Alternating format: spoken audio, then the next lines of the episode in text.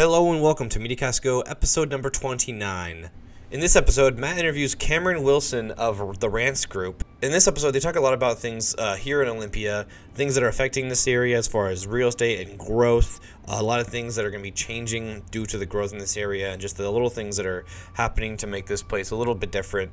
And uh, they cover a lot of that stuff. Uh, we also talk about uh, a little bit of Cameron's background, his uh, business doing business in Olympia and versus doing it in Vegas, just all kinds of stuff. So there's a lot to be learned, and there's a lot of uh, interesting things to hear about. So hope you enjoy and catch you at the end.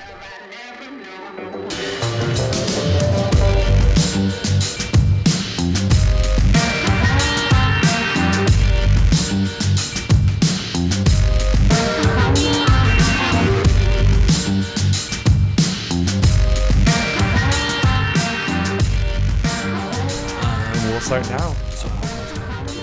Uh, just a little, just skip up just a little bit. This is actually pretty good. Usually, this is the mic we record all of our voiceovers and, and everything on. So actually, if like people are like when the buses from right here when they go, you can hear it because their windows are so thin. So this Mhm. mic does very good, but this one I have to like kiss it because it's not as it's not as good. Okay, so we're we're just so what on this, you know, um, we're really really lackadaisical. Um, we do go in and edit if there's anything that you know we slip up and say that we didn't mean to. Okay. Uh, but really, uh, just conversation and kind. I'll, if I'm not looking directly at you, know I'm paying attention. I'm just watching this. I might be searching stuff for Sure. conversation pieces. Okay. Um, I'm definitely not ignoring you. That's that's the last thing I want you to think. Okay. Um, but other than that, I'm just going to introduce us, and I'll introduce you. It's Cameron Williams. Wilson. Wilson. Sorry, sorry. Not to see this is why I do. I No, don't want to. no worries, Don't want to forget. So Cameron Wilson with the Rants Group. Right. Um, all right. So we're gonna start this. Three, two, one. What's up, guys? It's Matt, co-owner of Media Marketing Solutions. I have sitting with me Cameron Wilson of the Rants Group. Uh, it's just it's a beautiful Wednesday. Um, actually, the day before my birthday. I'm pretty pumped. Um, and business is going good. We're growing. Everyone's growing. So I'm gonna let him introduce himself, talk about him for a little bit, and then in this podcast, we are gonna dive a little bit deeper around what's really happening in Olympia, what you can expect, um, some changes to see, maybe good or bad in your mind. Um, but I've uh, I met Cameron um, through one of the Thurston County Chamber Leads groups um, that meets at uh, Lacey Forza Bistro and Event Center there in Lacey, and I actually had. I I don't think I've been going for too long. It's only been about a month or so, and in that month, you know, I've had the pleasure of, of meeting about 10 to 15 new people. Some were familiar faces, but this was one of the first leads groups that I've been to um, in the networking world where a lot of the people were different. So that's really what drove my attention, and um, the way that people. I think my first one was with uh, Spencer of Window Genie, and he was just. I, had heard of Window Genie. I've seen them in business. I've seen their logo popping up, but I'd never seen a person. And when when Spencer got up and talked and was just so passionate, I knew this was a group of people that uh, I could tell that were regularly going to go to this group, and that was just something I wanted to be a part of. And uh, actually, I think it was last week. Cameron uh, stole stole the spotlight because uh, it was uh, put on the spot, and he actually did a fantastic job. And it was just really interesting to see his perspective on what possibly Olympia, especially the downtown area down here, um, could turn into. So I'll turn it over to him and let him introduce himself and his background and, and where he's from. Well, thanks a lot, Matt. Uh, like you said, I'm uh, Cameron. I'm with the Rants Group. Uh, we're a commercial real estate uh, development, brokerage, and management company. Uh, been in Olympia uh, since 1973. The company has. Uh, not myself. I moved here three years ago from Las Vegas, and I've been a commercial broker uh, pretty much my whole uh, my whole career. Um, and uh, really kind of love my adopted town here. Uh, excited about a lot of opportunities that uh, that I think are on the horizon. Olympia is really kind of starting to come into its own uh, for the first time in a long time. De- yeah, And- definitely. You can you can just see the changes. And before this podcast, me and Cameron were just talking about how much, you know, even right outside my door here, and it's just a little, a little, little tiny bit, but the town is really coming together. So continue, continue. Sorry. Yeah, no, uh, you know, the construction that you're seeing right outside, more of a public improvement type thing, but that goes hand in hand. Improvement of the infrastructure is a critical part of, of Mhm. allowing and, and embracing the, the growth of the private sector and redevelopment of our downtown.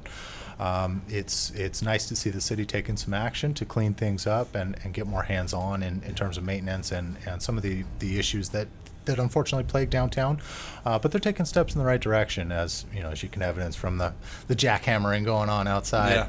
Um, you know, it's uh, the city has been for a long time very reluctant uh, or, or kind of standoffish with the business community in terms of, of growth and redevelopment uh, from the real estate perspective. And I think that's finally starting to, uh, uh, that relationship's warming up a bit. They're starting to um, realize some, some of the value that comes along with, Yeah. with adding new product uh, to the market and increasing the tax base, which goes to support a lot of the, the social services and, and other things that we all as citizens like to enjoy. Before before I let you go dive deep into that, what brought you uh, to the Olympia area from Las Vegas? All right, so it's kind of cliche, but uh, Okay. the, the pursuit of happiness. Um, Okay. you know, like I said, I've been in this career a long time, and uh, things were, were honestly going well in Vegas. Now that we're, we were out of the recession, uh, things were coming back really strong. And my wife and I uh, just really kind of wanted a lifestyle that was different from what we had. We knew Mm-hmm. we weren't very happy there, and uh, we we wanted to make a change. And in my line of work, the longer you're in one market, the less mobile you'll ever be. So we decided Okay. uh, if we were ever going to make a change, we had to do it soon. And what, what does your wife do? Uh, she actually works also for a local. She used to work for my uh, company back in Vegas, and she now works for a uh, prominent local developer who's also instrumental in some of the projects that are Okay, going on downtown. awesome, So, awesome. kind of laying the foundation for Hand something hand, great. yeah. Yeah, Yeah, that's cool. exactly.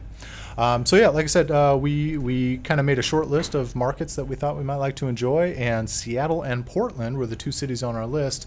Uh, and kind of a funny story, had never been to Olympia, uh, but uh, Yeah. applied for the job at the Rants Group and um, got the opportunity to come up and and uh, made some discussions, and they made me an offer, and of course I counter offered, and they and they accepted. Yeah. So uh, yeah, so it's been about three years now, and uh, we we're we're here for the long haul. Um, both from a, from a non-work perspective, we love a lot of what the Pacific Northwest has to offer. We knew we liked this climate and so on, but um, also a lot of the outdoor activities. There's a lot of non-work stuff that, that is very um, appealing to us, and then also uh, Olympia itself. I, I, as I alluded to a, a few minutes ago, I think has a great opportunity for uh, the next 15, 20 years. Yeah. Uh, you know, the rest of, of our earning careers. Yeah. Um, a, a- great place for us to, to leave our stamp on the town and, and, and benefit from and, and help guide the growth of growth, Olympia yeah, in, in yeah. a way that Do you ha- do you notice? And this isn't much about real estate or, or the growth of this town, but do you notice? And I know you've only been here for three years, but is there like a dramatic effect? Because Vegas, you know, it's sunny most of the time. How much does the rain factor into? You know, your even your health, your- Yeah. your, mental health. So I'm not gonna lie, you know, uh, it's somewhat taboo. A lot of people don't like to talk about, uh, you know, mental illness, not mental Yeah. illness, but um, you know, uh, thing, therapy and, Yeah. and and depression and things like that. So I'll be the first one to admit my first winter here was a lot tougher than I had expected. I had always heard about the seasonal affective disorder. I figured, oh, Yeah, and that's the thing that, that's funny you bring that up. So I bring that up too, and people are like, "Oh no way, that's a thing." I'm like, "Really? you know, it is. That's why a lot of businesses don't do as good in, in those months." Yeah. And so so kind of funny story. So um, you know, I was I was hurting my first winter, and so I'd seen you know some of the other guys at the office have uh, little happy lights on their desk or whatnot. So Yeah. I'm like, oh, you know, okay. So I'm starting taking my vitamin D, exercising, trying to do all the right things. So I order. So I'm like, all right, well, I'm gonna get one of these happy lights, right? So I go on the internet and and I find one from Amazon. Uh, The thing is. I didn't look too carefully at the dimensions of the light that I was ordering. I just, you know, uh, buy now, one click, whatever. So it shows up two days later in a giant box. So I'm unpacking this thing, and it's bigger than my computer monitor. I got it mounted right up above. The thing's like a thousand watts, like a. Yeah, like a like a tanning light, and so you know, I joke. I turn it on, and the rest of the lights dim in the Yeah. office, and yeah, there's your happy life. That's awesome. yeah, right. So I, I joke I'm the tannest guy in Olympia from the from the neck up because uh, I soak up so much artificial sunlight in the mornings. That's awesome. no, that's really no, and that's you know that's we we you know we'll be our our first year of business will actually be this next month, and so we can't really tell. You know what our high and low seasons were. Kind of, we have a thing, but you can definitely tell when the sun started coming out more that we just got busier because that it's just an effect. A lot of people just don't want to do anything, rather stay in their own comfort of their home and just do what they absolutely have to do and not you know marketing for for a lot of companies even though it's it's the necessity. Um, you know especially with what we do it's so brand new. It's almost it's thought of as a as like a, luxury or a benefit. And it's like no it's really you know the, you know, whether it's us or any other form of marketing, you need that to, to do any kind of business. And so it, it, to see the drastic increase, um, especially when the sun popped out, was really is really cool. So I'm, I'm kind of I'm excited to track it for another year and see, you know, if we have those same lows that we did, or if it was just a you know a one-off thing. So Well, it's definitely al- the weather. Yeah. It's always surprising to me how many businesses are are cyclical or seasonal in nature that you wouldn't think, and, and ours is ours is no different. I mean, Mm-hmm. Yeah. there is a season for commercial real estate for the brokerage side of things. Um, you know, not a lot of people move their businesses from October till January or so. Yeah. Uh, we have a very slow season in that period, but. Um, you know, once springtime starts to hit, and quite frankly, people start getting their tax returns, uh, that that can be the the impetus that allows people to acquire some new machinery or hire some new employees Yeah. or expand their office, and that's where where really things start to pick up in the spring and, and stay pretty steady through the the, the, Yeah. the winter or the summer and fall. That's cool. Um, is there any? Is there anything? So let's let's go back to the, the Olympia and the whole. Um, and I and I and I told Cameron before this that I kind of wanted him to talk, uh, kind of reciprocate a little bit of what he shared with us at um, that networking group I was mentioning before, because I think he just dives so deep and the way he thinks about it. Um, it's not the way I would uh, necessarily think about it. Maybe I'm not making sense right now, but the way he explains the, the growth of Olympia and the direction that it's heading and what it could be um, really, you know, shines bright when you look at these bigger cities, um, you know, Portland, Seattle.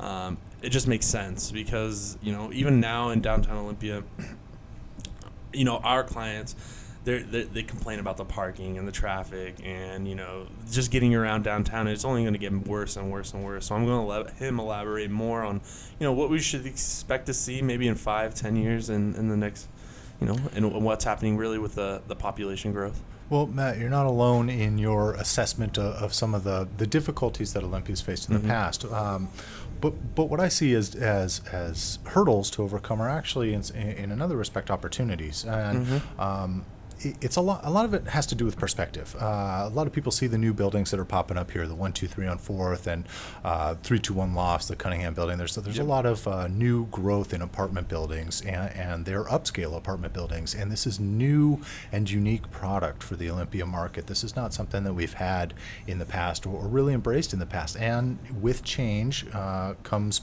people becoming more uncomfortable. It's uh, the newness is is off-putting to some people, and I really think it bears fleshing out a little bit. What's driving these types of properties, and who are occupying them?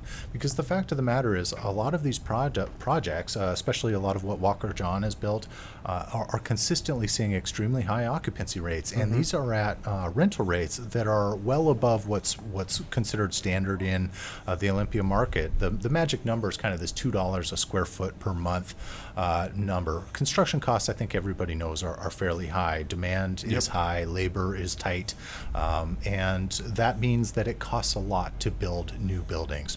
So the the result of that is that you have to achieve rental rates which can still make those projects make sense or pencil. Um, and so that two dollars a square foot number is, is kind of the, the magic number to make projects go at this point. So to, to give you some reference, uh, that works out to something like a thousand square foot apartment It has to rent for more than two thousand dollars a month. And you know, gasp is the, Yeah. the typical response Yeah. to something No, like high, that. you It- it is high. Um, however, again, it's a matter of perspective. Mm-hmm. It's high to locals, to folks who have been here for a long time and uh, I still remember the, the recession days where you know there were lots of vacancy and, and rents were driving down. Um, but in the grand scheme of things, we have to we have to change our perspective a little bit. Two dollars a square foot per month is a bargain compared to some of the other markets that we compete with for workers. Um, Seattle and Portland, obviously, but then even Tacoma, where rents are pushing three dollars a square Yeah. foot.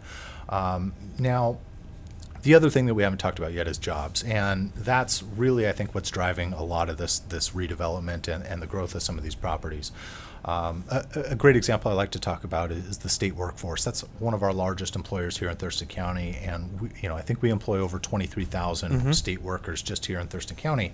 Now the average salary for those workers is more than eighty six thousand dollars a year, plus benefits, retirement, a lot of other you know. Uh, not direct salary benefits, Yeah. but um, ultimately, these are really great long-term, steady jobs. They require an educated workforce, and and these are attractive careers for, for a lot of people. Now, of those 23,000 workers, more than 30% of them are over the age of 55, and this is this is where demographics start to tie in a little bit. As those older workers start to retire over the next 10 years, we have to replace around a thousand of our highest paying jobs every year. Uh, and th- that new worker is young, educated, and uh, and looking for a great quality of life, which I think we, we've got here in Olympia. So we have all the pieces to the puzzle. Uh, we have the, the jobs, and we have the, the quality of life, we have the affordability. Um, so who who are these workers? What do they look like? Where are we pulling them from? Because the fact of the matter is, we don't generate enough homegrown workers to backfill those positions. We don't. Our education system doesn't churn out enough uh, edu- college educated workers that stay here domestically. So we've got to pull those workers from outside of our market to come in and backfill those jobs.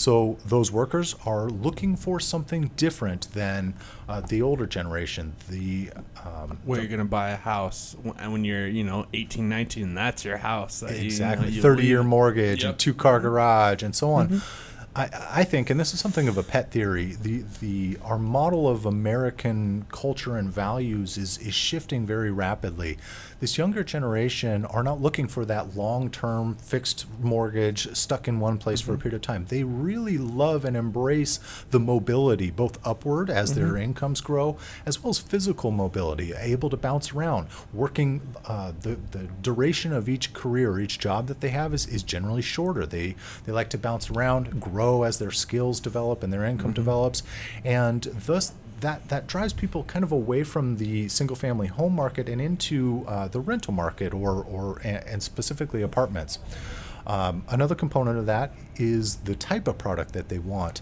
With these good paying jobs and, and relatively low um, expenses or, or, or, or costs associated with their, their lifestyle, um, they're looking for a more upscale, urban, walkable lifestyle. And that's what developers like Ken Brogan with the Views on Fifth, uh, Walker John, and, uh, and my company, the Rants Group, is now uh, going to be breaking ground on a condo project across from Percival Park. Um, really, the, the private sector is responding to growth and demand for a new type of product that's, that's something Olympia really hasn't seen in the last, uh, well, forever, quite Yeah, frankly. a long time.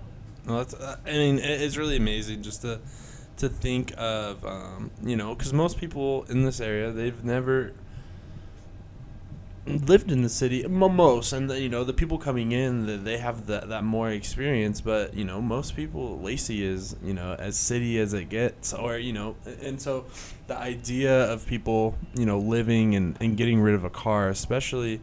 I don't know. I like to think right up to Lacey, down down to you know, Portland. Really, there's nothing really down in, in that southern half of Washington. You know, it's just it's so it's so common that you know you need to own a car. You need to you need to have everything so that you know you can go to Walmart. And so with that, do you think um, you know we we have Bayview right down the road there, but do you think we're gonna get and I, and I don't know if there's any plans or anything, but is there anything um, you know to to you know you've mentioned we've had work and home. Um, is is the community i don't know what you would put you know your resources under. Are we going to see a big shift in you know maybe supermarkets coming in um, a lot more you know we have well 80 that just went in on fourth. Yeah. and so we- we're getting more and more cuisine and, and more and more just options but is that going to continue to grow? Or are we going to you know stick with what we have Well, it's a great question. So I think you know retail, which is what we would call the places where you go to shop, Okay. um, and, and somewhat dine, but uh, more traditionally, in in line with your, your question, um, I don't think that uh, large grocery retailers or other big box retailers uh, are really ever going to. You're not going to see a resurgence of that in downtown. The space needs are too large, Yeah. and quite frankly, I think we're moving away from that model of retail as more and more people shift their purchases online. I think you're going to see a downsize in in the footprints of retailers uh, and more of a, a just-in-time delivery type model. To how- yeah, that makes I, sense. I think that Amazon's exploring um, that concept with their new Mm-hmm. Yeah, uh, kind now, of smaller uh, Yeah. format. Uh, Well, they have they have that. Well, they have the.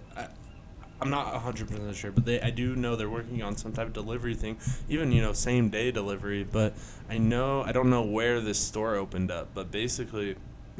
I don't know if you're familiar. It's a store where you have this ID card. Basically, you just go in and select everything that you want, and you walk out, and it gets shipped to you. And I'm pretty sure that's how it works in one of them. But there's another one where it's actual items. You go, you bag everything, and instead of going through a uh, cashier or any type of checkout, you just walk out because it charges it's really cool. So I'm, you know, in, in with who knows what's happening with Amazon up in Seattle, and it's just it sounds like a very big mess, uh, you know, to say the least. Yeah, well, you know, anytime you're you're disrupting a, a, major economic driver, like something as simple as grocery store shopping, something that's been intrinsic to the American way of life for Yeah. 50 plus years, um, it- there's going to be some winners and there's going to be some losers as that industry gets kind of tipped, uh, uh, tipped upside down. Um, but I think the underlying theme of getting away from large stocks or stores of products where you have 157 salad dressings to choose from and all of this product that gets stocked, um, it, it's it's rather wasteful, uh, especially when you look at, at fresh fruits and vegetables and, and meats, things that don't have a long storage shelf life. Retailers are looking for ways to trim their loss on Yeah. on perishable products like that. So a just-in-time or an only as-needed delivery service is makes a lot of sense, both from a financial standpoint as well as reducing the square footage demands of retailers. So, you know, getting back to your to your point, your question about how does that factor into the downtown, um, you know, livable lifestyle, I don't think you're going to see a resurgence in that. I think you're going to see a growth in uh, develop or uh, delivery type services, and also, um, you know, quite frankly, you're right. Bayview, uh, just up the hill, you have Ralph's. Yeah. There are um, gro- traditional grocery stores within a reasonable distance, and then also, you know, one of the other major uh, benefits of a downtown lifestyle is the, is the proximity to mass transit, and this is a, a key driver of why we're seeing development in our downtown core is close access to buses. Olympia has an excellent bus service and uh, quick access to the west side, where we have a large concentration of retailers. I think the west side and and gro- going down into Tumwater uh, will remain kind of the retail core for our market altogether. It's not that far of a drive or Yeah. a, or a bike ride or a bus ride to, to get to those places. I just think also um, on a per square foot basis, occupancy costs for, for space in downtown is going to be prohibitively expensive for, for traditional retailers like that. Now, I'm glad you mentioned Well 80. Well 80 is a, um, a, a I, if you haven't been, I highly recommend Yeah, it. I Uh, recommend too. We, we actually went. Um, shoot, me and uh, and another uh, person here at MMS, we went down. I'll say, and and I've been really. Uh, shout out to Paul Edwards. Uh, I don't know if you've been following me, but I'm actually on this kind of this fitness journey. I, I'm down some weight, and you know I've been really just watching what I eat. Is basically you know that's the secret. And so we went, and they have all this you know bar food, and it's really good. So I was like, you know, what, I'm gonna try. I've never, never, ever tried like a a, a vegetarian burger, and so they had it on their menu, and I, and it said you won't even taste the difference. And I was I was really nervous because you know you always see those shows or even on the internet how that it's so much different. It was actually I couldn't tell the difference from a, a meat burger or that, and it was delicious. is that so the Impossible Burger? Th- yeah, something like it? that. Yeah. just like that. So yeah, no. Shout out to Well 80. I'll let him continue. Well, good for you on Yeah. the on the fitness thing. Thank you. I unfortunately am still something of a meat geek. So, uh, uh, and I'll just take a little tangent here. So the one thing I, I uh, they source their burger. It's a special blend from a, a Okay. distributor in New York where they uh, they custom choose their.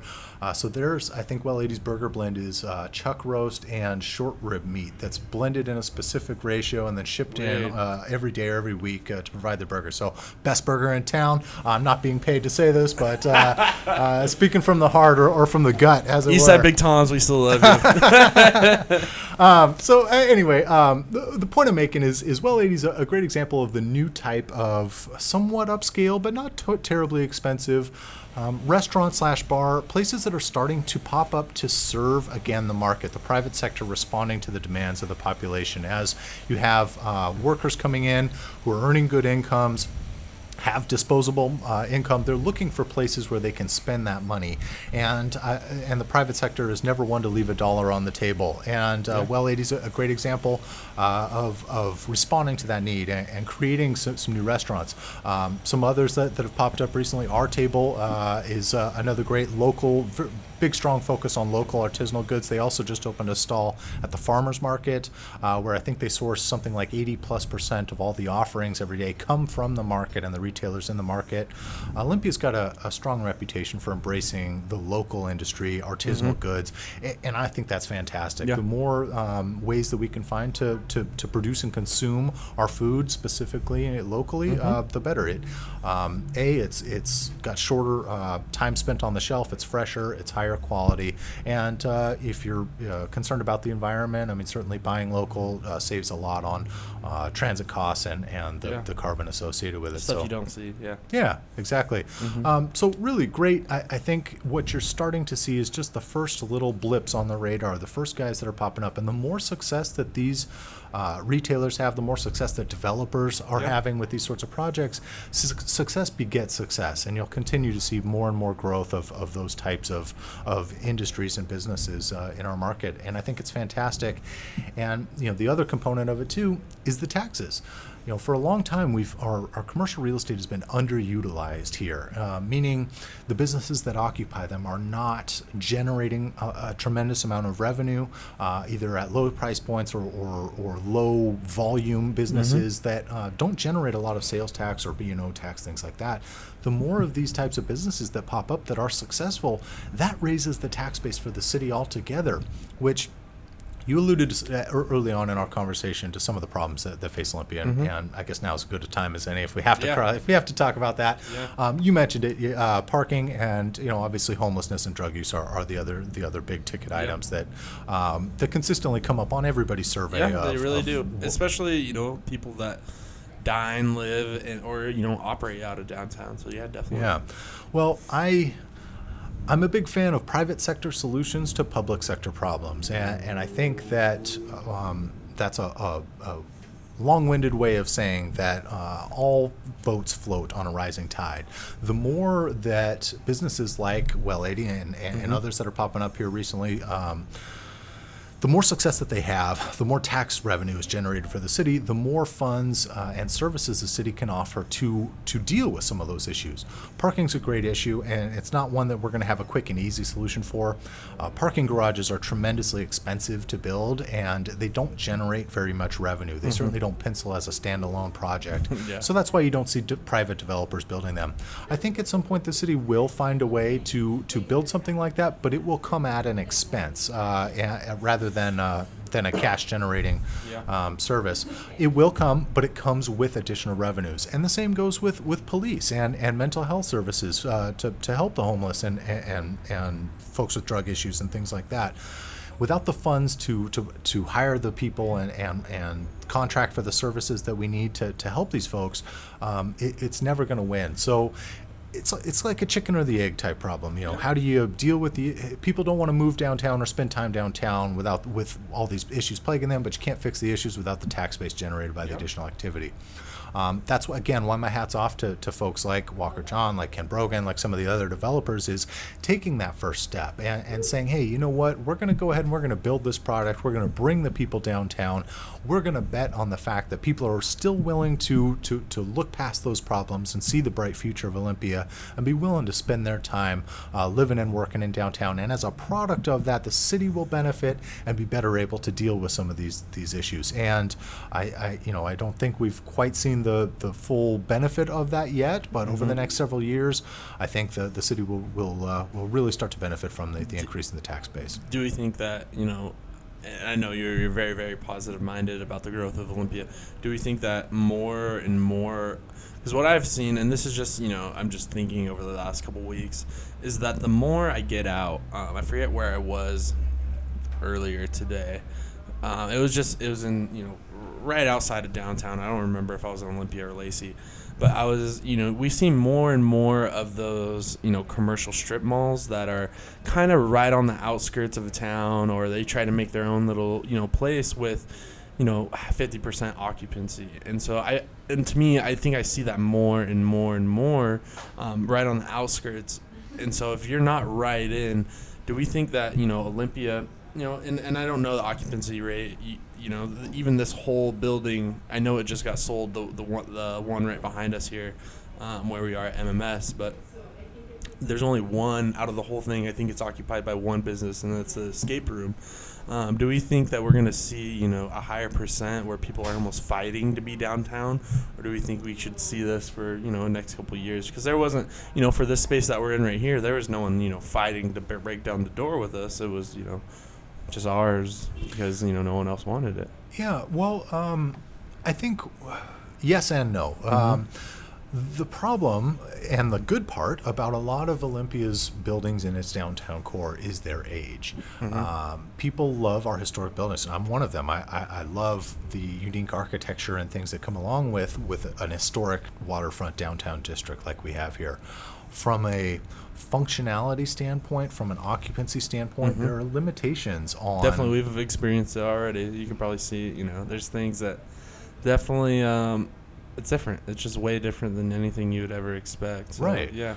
Well, uh, you know, even mech- mechanical systems are, are a great are a great example. Oftentimes, older buildings like these have old plumbing and or old roofs and old HVAC systems, and and those are three of the big of the big ticket items that are very expensive to replace, um, and, and they're also increasingly important to to to commercial occupants, to commercial tenants of buildings like these.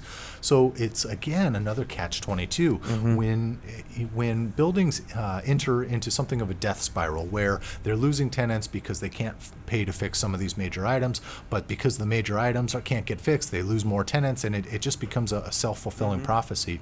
A lot of times, it just takes um, a, a transition in the property ownership, and the the Oli Press building, which is the one next door to you here, uh, is a great example. I understand that one recently changed hands, um, and you know, with new ownership comes a new outlook on the the prospects for a building like this. And as you can see, the construction going on outside in partnership with the city, um, they're they're trying to work hand in hand to alleviate some of the, the downsides of a building like that and create um, uh, some some ways for businesses to be more successful Well, in do, properties do you like think these. that, um, you know, uh, and I don't know how reasonable this even is, but do we think that, you know, ever, you know, in five, ten years, that some of these buildings might be, you know, start from scratch, demolish, or would that, you know, cause too much of a. Because, you know, we even have, I don't know what it is, but when you're going into, like, the heart of downtown, like a block over, I forget the road, um, even right there, I don't know what they're doing. It's with like Taz and a couple other groups. They're doing this big. It's right next to uh, the like pet store. Sure, on- I yeah. forget where it is, but you know, and so I, I know it's doable. But do you think that you know this build the Leland Rockwell or Rockwell Leland? Don't throw a pitchfork through the window if I said it wrong. uh, but you know, even this building, it's very old, and there's a lot. You know, and and we know the landlord very well, so it's not like I know this isn't going anywhere. But in theory, you know, buildings that are getting older like this, this one's still in very good shape. But do you think that we'll see, um, you know, some demolition and rebuilding and Absolutely. So Okay. you brought up a great example. The one you're talking about over by the Petworks building. That's Mm-hmm. uh, that's going to be called Annie's Artist Lofts, uh, and that's going to be a, a, a high concentration of smaller unit-sized apartments uh, Okay. over. I, I think it's actually all apartments, or, or with a little bit of retail on the first floor, if I remember right. Um, that was formerly just a parking lot, a diamond parking Yep. lot, um, and uh, again, adding product to downtown, adding rentable units downtown. Now they will be market rate units, uh, which again, you know, raises some red flags for, for some folks. However, at the end of the day. There, there's two components supply and demand the more supply you add regardless of whether it's market rate or subsidized housing adding more units gives more people more places to live and adds more money to the tax base so everybody benefits even if they're at market rate um, another great example is the les schwab building right here on, Yep, on yep, state yep. um, that one i believe they're slated to start demolition uh, next month in Okay, june They're doing actually a demo. that's Awesome. also going to be, I think, uh, 38 um, uh, apartments over some retail, uh, nice restaurant space, stuff Mm-hmm. and like it, the water is right there too. That's Right. awesome. Yeah. If you haven't seen the renderings, you should check them out online. It's going to be a beautiful project. Um, and so the answer to your question is yes, but.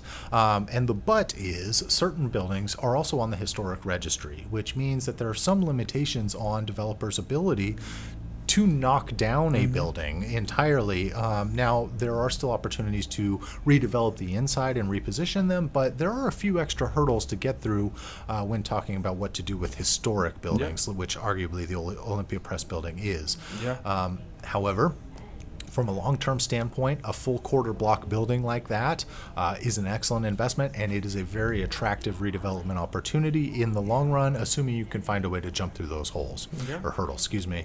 Um, you're going to see more and more projects where people are acquiring underutilized real estate, like the Les Schwab building, like that parking lot where Annie's Lofts is going, um, a- and, others in our in our downtown core that are going to be repurposed or knocked down where they can be, and and going vertical. Yeah. Uh, in a downtown market like this, um, where you have to where you have to add density, um, and density is very key here. Um, the only way to add density in, in an infill site is by increasing the height of a building. So uh, we are we're go- growing up in a lot of ways, Yeah. and uh, uh, physically uh, Yeah. going to get a lot taller here. Our skyline's going to be a little different. Yeah, that's. I mean, is and I, I don't know. I'm not any you know real estate construction guru at all, but is that a possibility to build on top of you know existing stuff?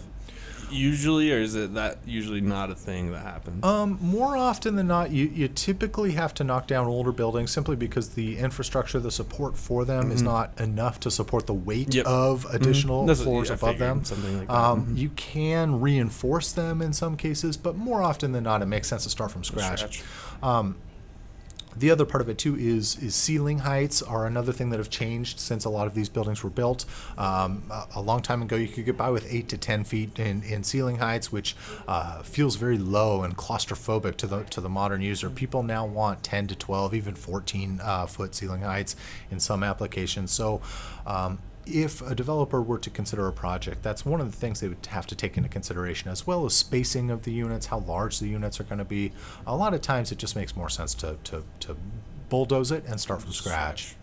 Um, not to mention things like fire code has changed quite a bit, uh, where, where sprinklers are required and, and new, more efficient uh, uh, plumbing and HVAC systems. It, uh, to meet current uh, codes for, for building, it gets almost more expensive to redevelop or, or ma- maintain any portion of an existing property than to build from scratch. Yeah, no, that makes 100% sense. Um, we, we, I know we're talking about demolition, and I, I think you've, you've talked about it, touched base a little bit, but what about the building um, right front of, of Bayview, right there? The Yeah, so that's big, uh, called the Views on 5th. Mhm. Um, and Do you know how long that's been empty? I've never seen it occupied in my. Well, I moved here three years ago. It's, Oh, yeah, it's right, you- well, no, but it's yeah. looked exactly like it has since I've been here. And from what I understand, uh, it was vacated in the early 2000s, so probably just over 10 years or so. I think it sat Yeah. vacant. That makes sense. Um, right around when recession and everything went really south. Right Yeah. There.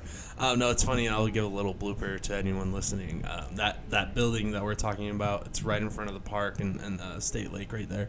Um, but we use this. we made the building look good, and you, if you look really close, you can see the broken windows. But it's in one of our video. I'm not to say the video. Some might know what video I'm talking about, but it was it was a video. Um, it was for an event that was happening in Thurston County. So that's something that we do. You know, we go around. If if our camera guy's not shooting a client particularly, he's going up. You know, from south of Tumwater all the way up to Lacey because that's generally where our clients base work from, and he's just capturing B-roll footage. So one of our editors, who's you know, he's really not from this area, so the B-roll to him is not as familiar.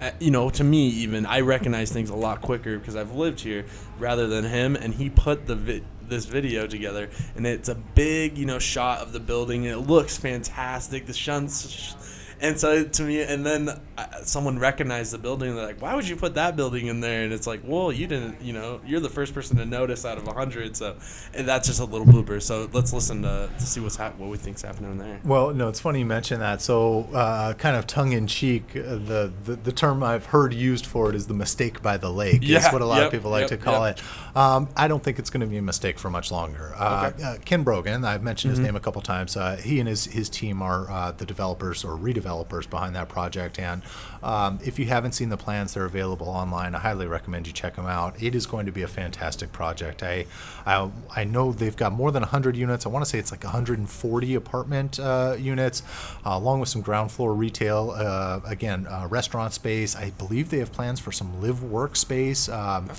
the tower itself is being uh, redeveloped or, or uh, internally redeveloped. So they're uh, putting a new skin on it, uh, but they're actually not increasing the size of it or anything else. It's all internal. So they're reinforcing it, uh, restructuring and redeveloping it, turning it in. Weren't they having troubles with that? Because some people want to build it into a park or. Yeah, some troubles. That's that's quite the understatement. Yeah. Uh, yeah, that property has been intended to be redeveloped uh, for for a number of years, far beyond I've been, uh, the time that I've been here. There. Um, they have gone through a number of lawsuits and uh, uh, fights to um, to find ways to knock it down, and and there are some merits to that argument.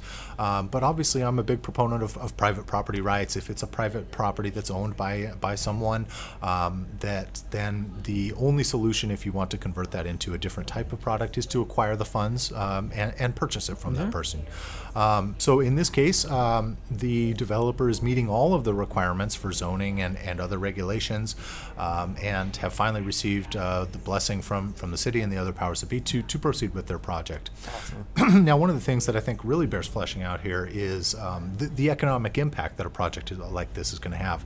Uh, last I heard, I think the, the, the overall construction cost on this is going to be something in the order of around $40 million. Uh, that's a lot of workers uh, coming in and buying lunches, going to bars after work, spending money in our downtown core just during the construction. Yeah. Now, once it's done, you have upwards of 100. I want to say it's almost 140 uh, apartments, maybe more, maybe less. I don't, I don't know exactly off the top of my head, but quite a few uh, new market rate apartments that are going to be added in here. Um, these are, again, people who will be living, working, shopping, and playing in our downtown, spending money. And that's the that's the overarching message that, that I want to leave you with, Matt, and, and, and, that, and your listeners. Um, it's important to understand that it's not just building bright, shiny new houses. It's about building places for people to live and, and, and where people can, can feel comfortable and safe and and, and enjoy downtown like like we all want to. So.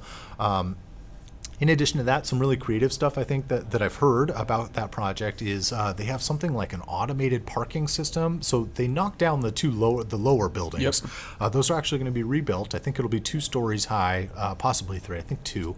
Um, and with some internal uh, automated parking garage system. Uh, Yep. now I don't know how It's- firm they are on that, but uh, it's kind of a cool, kind of a cool Yeah, idea. And, and I'm pretty sure, you know, and I, and I think I heard this from you yourself, and I, it's probably somewhere else to do, but those are, you know, normal in, in, in bigger cities, especially like Japan and or, or, or Tokyo per se, not not country, but you know where the population is just so crazy that you know it just it just makes sense to have it. And so I mentioned I've never seen anything like that before in my you know my life, and so it'll be interesting to see if those would become you know more of more of a thing as you know our population isn't slowing down anytime soon. It's just it's getting bigger and bigger and yeah. bigger. Well, so. it has a lot to do with availability of land. Um, In a downtown core like this, there's not a lot of open space out there. So, to achieve the parking density that you need for a project like that, you have to be innovative and creative with ways to, to produce that product and, and give people adequate parking. And, and that's a, a, a great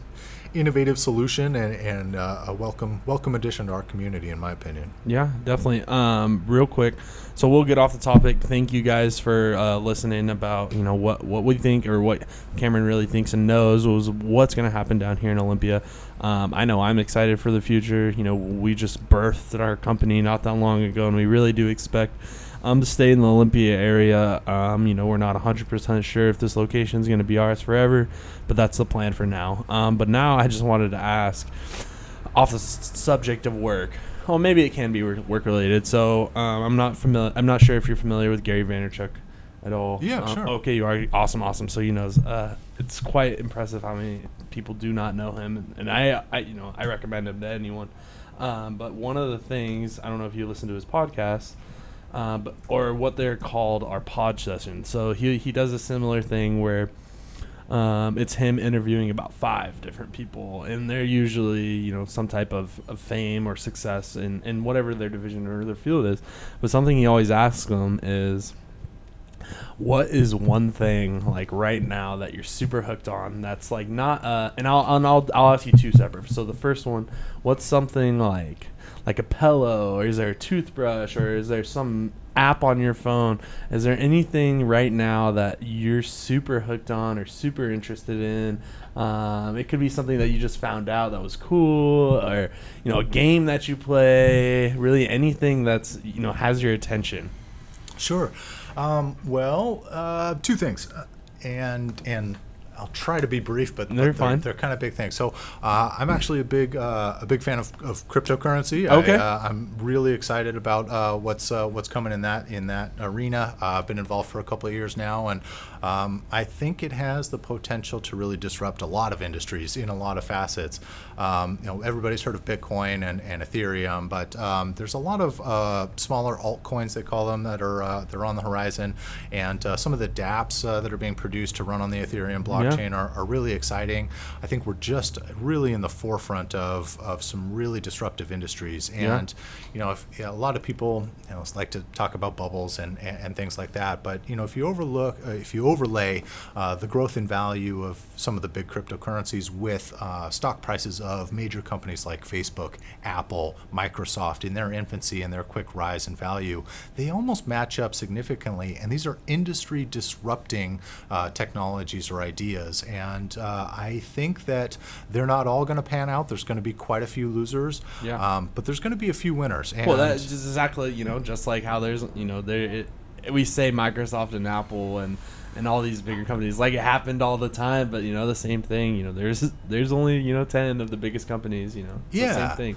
But I think the blockchain technology itself is, Mm-hmm. is really exciting, and increasingly we're finding more and more ways to incorporate that into our lives.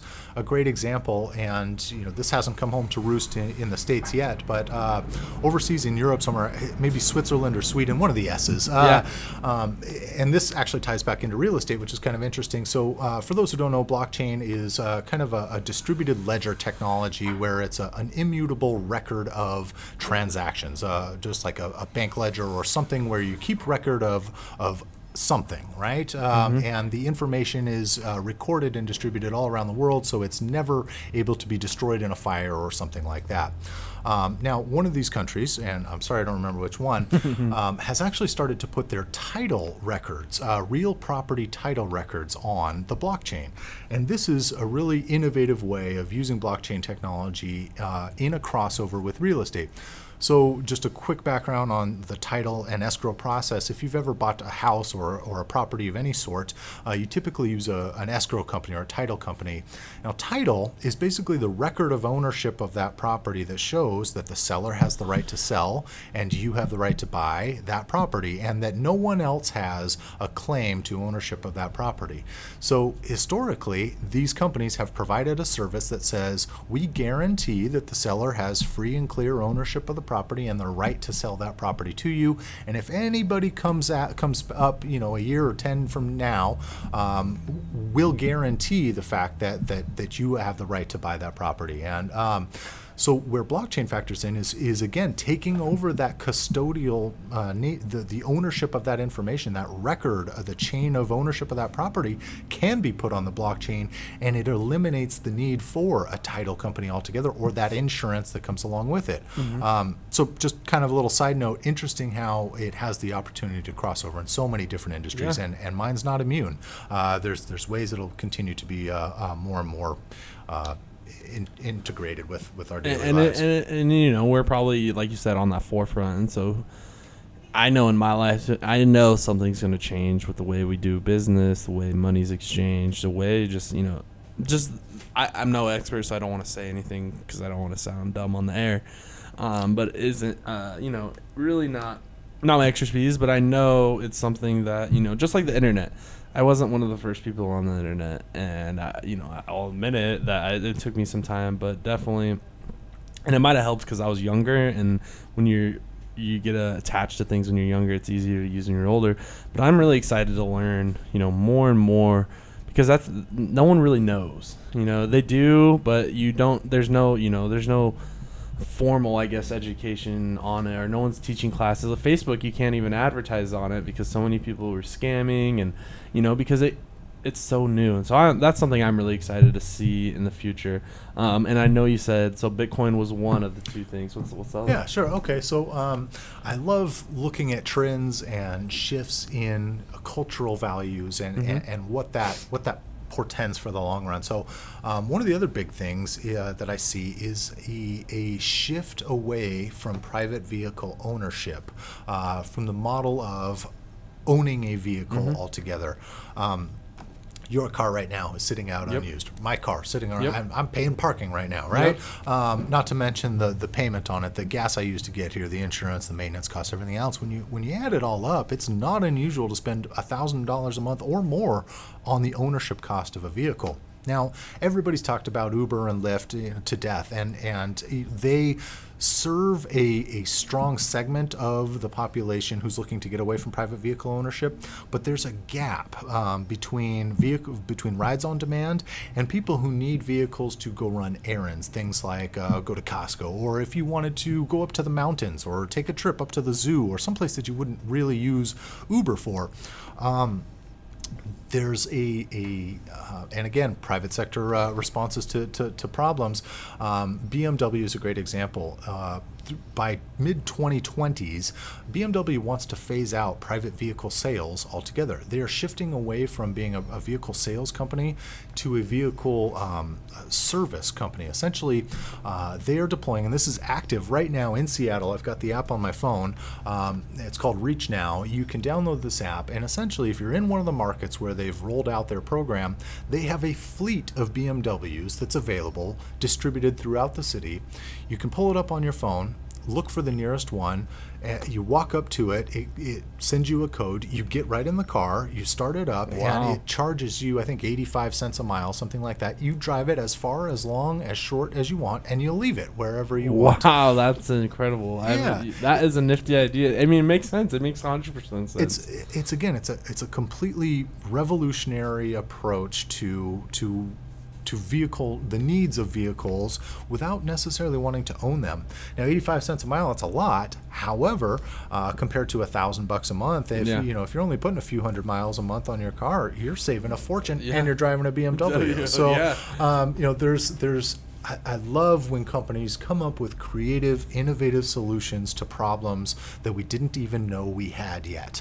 And um, I, I think that's just indicative of, of more to come. I think, you know, I'm, I'm somewhat of the older generation, kind of in the middle now. I'm still beholden to the to vehicle ownership. I don't think I'm ever going to shake that yeah, off. Yeah, exactly. But having that option, you know, because I was just really thinking the same thing of I don't think I could ever shake it off. Just like how my, you know, my grandparents can't shake the radio or something. Sure, like, something yeah. along those lines. But it, it was really cool, you know.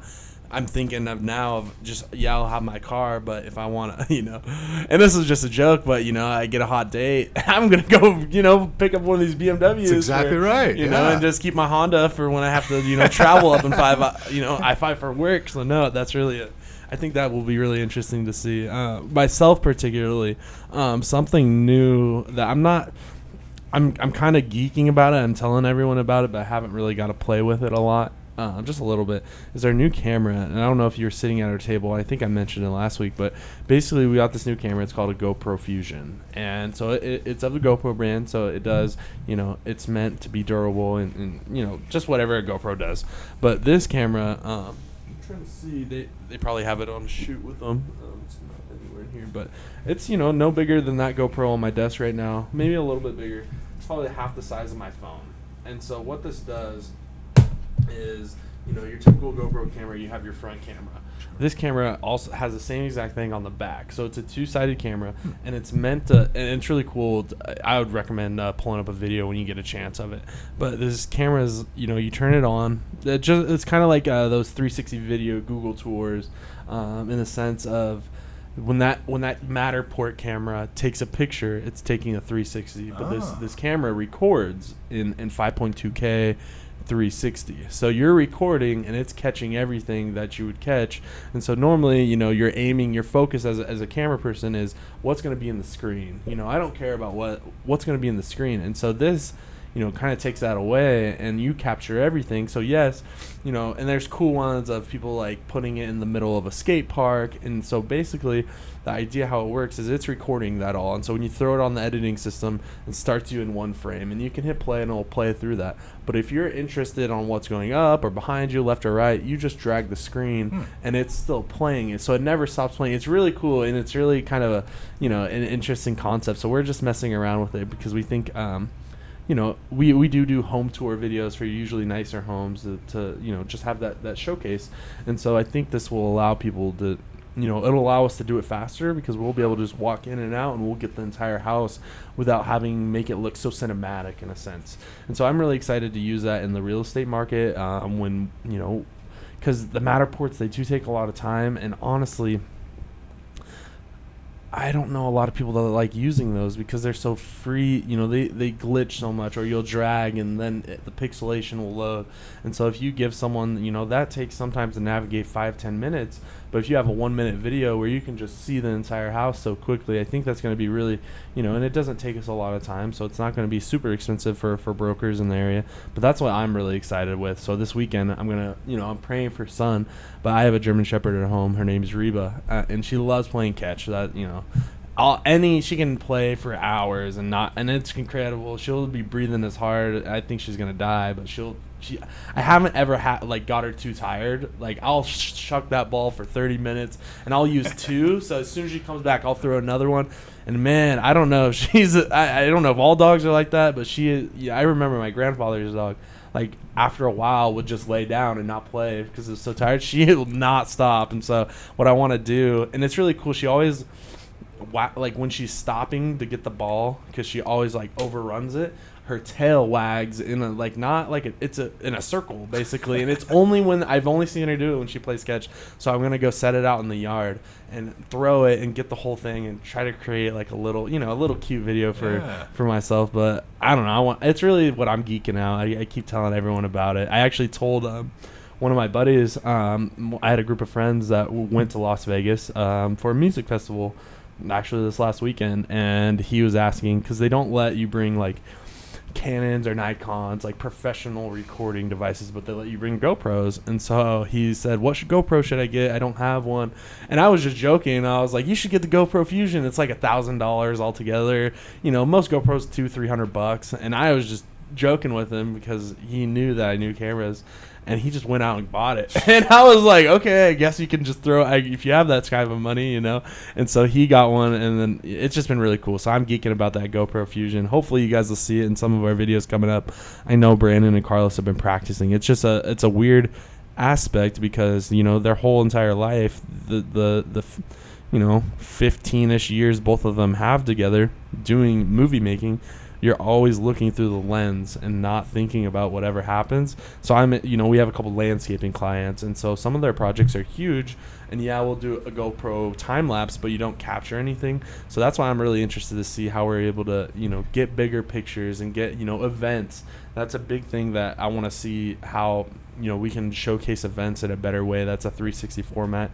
And, and and moving and it's really exciting just moving into the world of VR a little bit. I don't know how you know familiar you're with VR, but I, I you know I'm the only, the closest I've been is I've went down to Fourth Dimension and played with Yeah. their games right down there. It's pretty fun. Is pretty Um, cool. you know, but moving more, you know, the the better and better, you know, s- technology and software gets.